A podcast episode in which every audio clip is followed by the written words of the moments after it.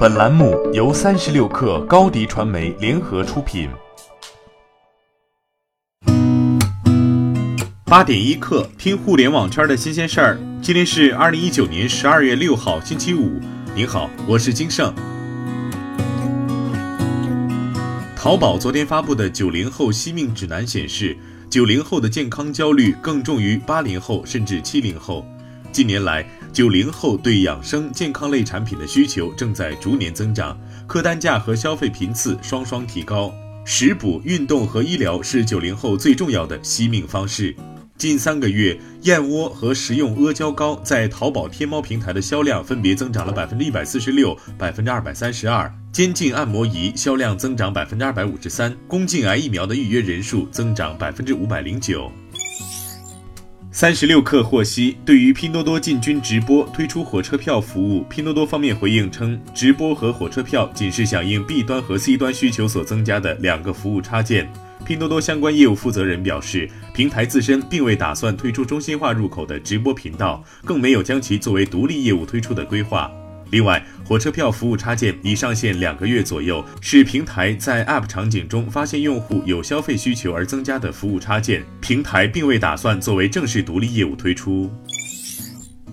三十六氪从核心知情人士处获悉，日本商社丸红公司昨天与拜腾签订协议。在资本方面，完红将参与拜腾汽车 C 轮融资；在业务层面，双方也将在出行服务、能源解决方案、拜腾汽车的海外生产和销售上达成战略合作。中国新造车公司在二零一九年遭遇融资难题，包括拜腾汽车在内，也都将融资触角延伸到海外。十月初，有媒体报道称，起点汽车第二次获得日本伊藤忠商事株式会社战略投资，投资金额为近一亿美元。据国家网络安全通报中心通报，十一月以来，一百款违法违规 App 被下架整改，微店、考拉海购、更美、樊登读书等 App 榜上有名。此次集中整治，重点针对无隐私协议、收集使用个人信息范围描述不清、超范围采集个人信息和非必要采集个人信息等情形。据三十六氪昨天测试，多款名单中的 App 依然可以在 App Store 搜到和下载。这意味着名单中的 App 可能并非全都受到了下架的处罚。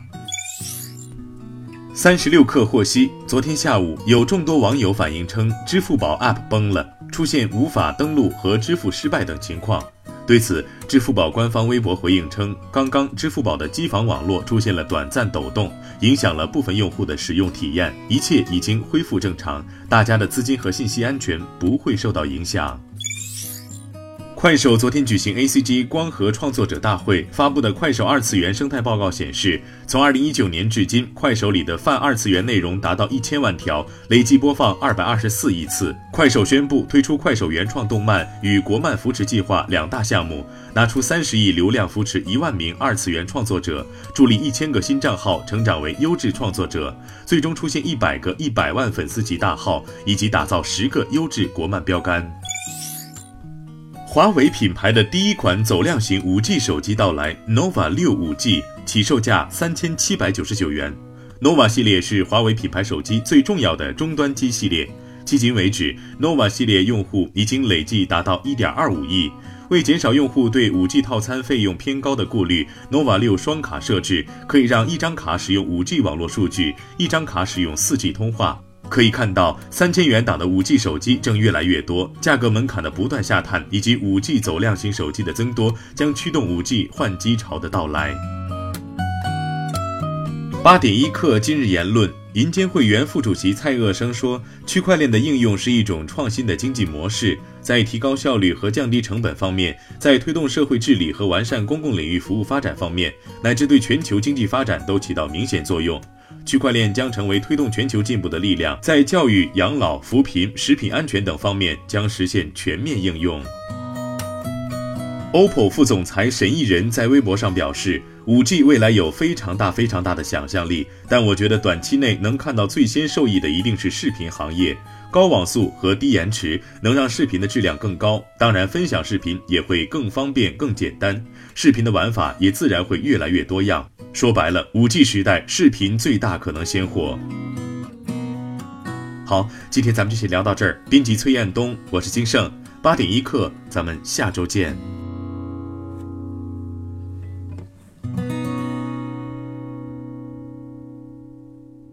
欢迎加入三十六氪官方社群，添加微信 baby 三十六氪 b a b y 三六 k r，获取独家商业资讯，听大咖讲风口，聊创业，和上万客友一起交流学习。